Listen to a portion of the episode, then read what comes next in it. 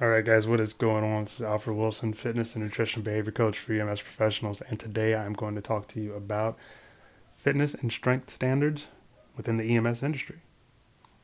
So, this is something that isn't spoken about much from what I can tell.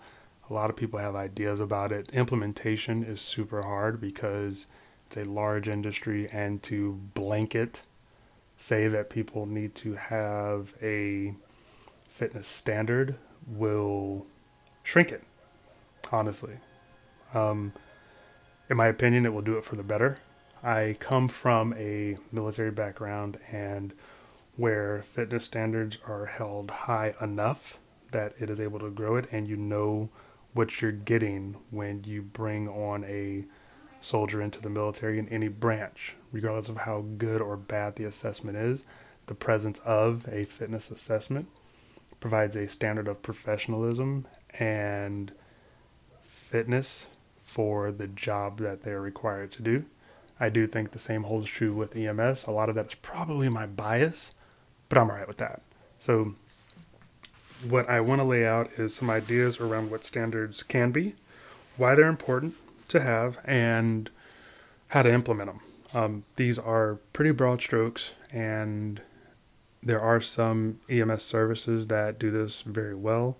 A lot of fire services and police services are awesome at it. They have fitness standards for their employees and they are all managed individually by each station. I think the only way to do this with most EMS services is that the EMS professional has to take, and this is ambulance, these are ambulance providers specifically, has to take individual responsibility for their fitness inside of that with the support of the service itself. So support may look different from service to service.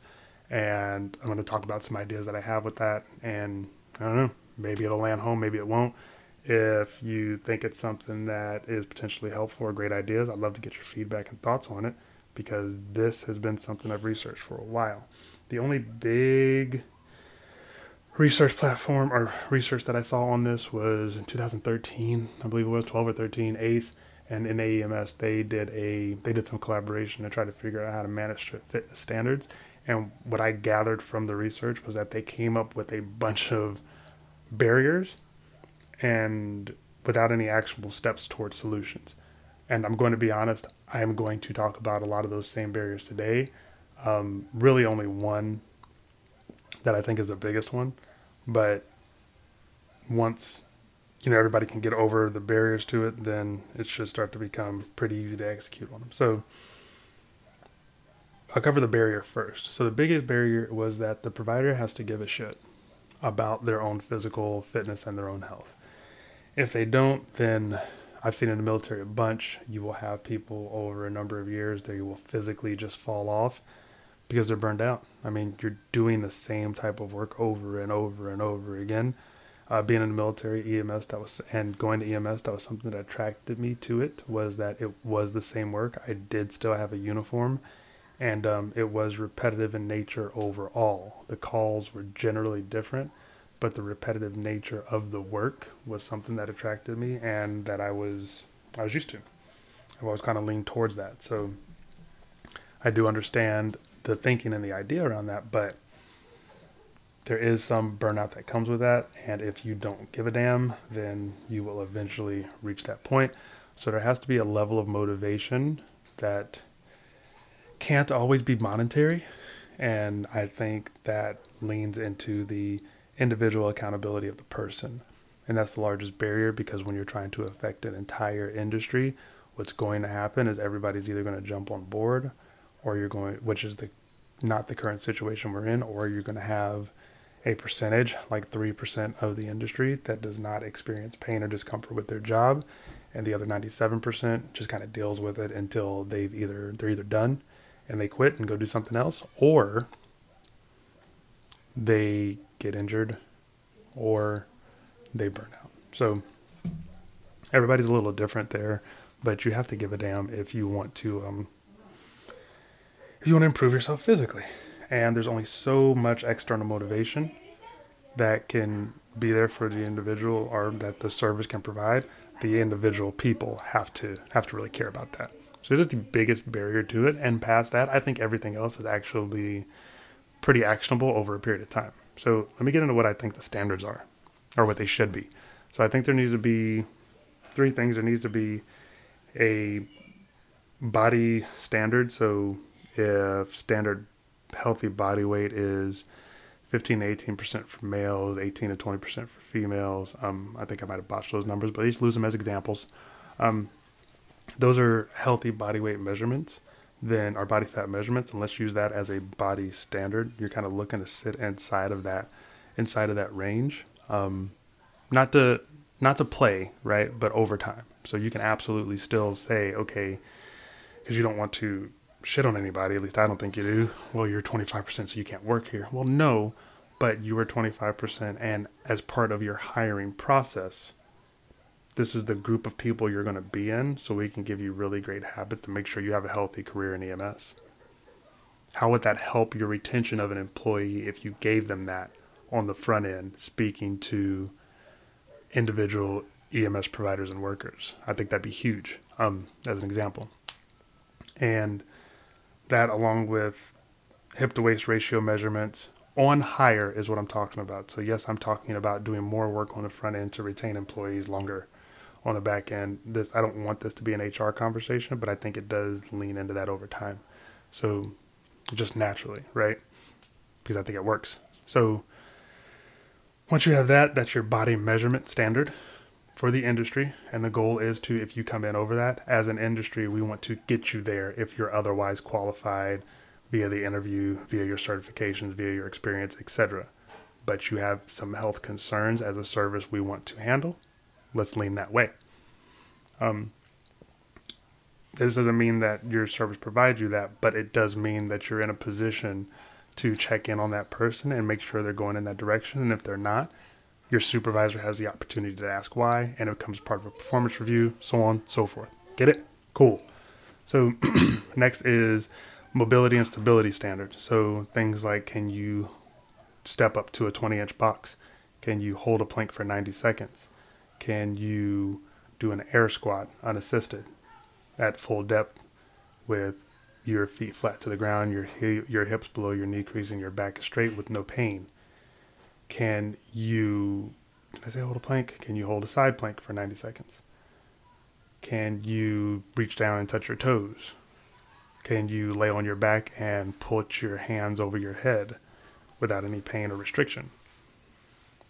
So, if you can do those six things, again, leaning into the six basic movement patterns that I've spoken about before, we're just testing those in a mobility and stability standpoint. And if you experience any pain there, it goes same, back to the same thing as your body weight measurements. No, we don't stop you from being hired here because of that. But if there is the potential for injury because you experience pain with small movements, what is going to happen when I introduce you to a load is you are probably going to get injured. So let's be proactive and give you a resource to help you physically. That's also a part a condition of you being hired here. You have to agree to do this for X amount of weeks, let's say 12, during, and it's part of your orientation into the into the service. You still have your FTO time, you or your third party ride time, whatever you want to call it. You still have your orientation into the company, but you also still have to commit to this. And we're going to pay you because not during that, but we are going to pay you so that way you can have access to the facility. This is the program. These are people we work with, so on and so forth. And there's some back end stuff that a service would really have to work through to manage that. But um, I think having that as an option for the first 12 weeks would be huge for an employee to decrease their level of injury. So next would be the strength assessment. So as a coach, if I had somebody coming in, these are the things I would look for, and this is honestly where all of this is coming from because I am in the business of coaching EMS providers in fitness and nutrition. So, nutrition behavior specifically. So, part of that program would also cover helping them with some of their nutrition, right? If they needed help with that, if they had to square away some behaviors because they were moving into working shift and they weren't sure how, this is how it would manage that. So, Next would be your strength assessment. Strength assessments are pretty simple. Can you step onto a box with a load now? Can you do a squat with a load? Right? I like a 20 rep max goblet squat where you're holding a dumbbell or a kettlebell at your chest and you're squatting 20 times as heavy as you can go. Can you do a push up if you were able to do a 90 second plank? Can you carry a load in one arm walking 100 meters down and 100 meters back without breaking up? To manage to maintain your stability in your shoulder, your core in a motion, right? Can you pick up a barbell one and a half times your body or one and a quarter times your body weight from the ground to your hips? So can you deadlift one and a quarter your body weight from the ground to your hips without any pain, without any restriction? And those things are just layered on top of the mobility and stability assessment that are going to go into the overall assessment and program of the EMS provider. Now, if somebody comes into the new hire process and they experience pain or they don't meet the body fat metric, then there's no reason for them to go into the strength assessment without seeing a fitness professional or having somebody walk them through a 12 week progression to make sure that they improve and they are pain free with general movement. And the field training officers still should, in individual services, I believe, still should go over appropriate mechanics for lifting. They should still go over recovery techniques during, before, and after shifts. They should still go over how to access a foam roller. Brian Fass um, of Fit Responder, he did an awesome job. Um, may rest in peace. He did an awesome job of giving that to EMS providers and fire services all over the world. And I think those things still apply. I think the bigger question is, though, where I'm not going to say he missed the mark because this was something I believe he was working on, um, at least in the articles I read that he wrote and things that I could tell that he was doing, is the need for strength and that it not solely being a responsibility of the service to do that, but if the service had the resources to give that to the individual on the front end of their hiring process and then checked in on that as a part of their annual performance review, then that'd be of huge benefit for the service overall. I think that would maintain retention. That would let you know where the service was going and how to improve it over time. Because with information, you can make decisions. So, is this an end all be all answer? Is it something that's the perfect thing that will fix a problem, air quotes? I don't think so, but I do think it's a great way to start.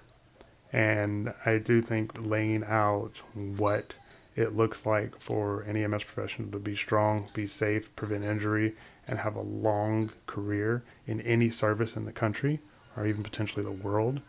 Um, I haven't really checked overseas to see what kind of fitness assessments they're doing. Um, I think it goes a long way, and I don't think it needs to be anything that's super challenging. It just needs to show yes, you have the structure, you understand how to move correctly, and you can do that safely because we all already know how to be providers. So while you're on the truck, learn how to be a provider, learn how to use the equipment, learn how to help people. When you're off the truck, now you have time to get stronger, improve your body, improve your mental health, take care of yourself so that way when you get back on the truck, you can do your job effectively without having to worry about whether or not you're going to fall apart. So that's long and short of what I got. I don't want to make this too long. I plan on putting up a bunch of content on this over the next few weeks because um, something I'm trying to get pretty deep involved in pretty deeply. But I do think it happens on the individual level. I do think that individual services can provide some support that is actionable, and then every year you go back, you document the, that individual employee's results for their supervisor. You go back, you review how they've done over time, have they been able to sustain it? Why not? What are the barriers? Because there's something going on, whether it's their schedule, it's their life, it's if they give a damn, um, that may affect the long term outcome of the individual and the service as a whole. So I think everybody wins in the scenario when you add fitness to a healthcare system. It's just um, a pre hospital healthcare system. It's just making sure that you do that well and it's consistent and yeah, everybody's held accountable to it. So let me know your thoughts. This is going to be a pretty interesting topic, and um, I'd love to get some feedback on it. Shoot me a message on Instagram, Alfred Coach underscore Alfred underscore W, or you can catch me on Facebook, same thing, at my business page, or you can just look for Alfred Wilson. I'll respond to either one. And um, yeah, thanks for listening, guys. Stay strong, stay safe, and I'll talk to you soon.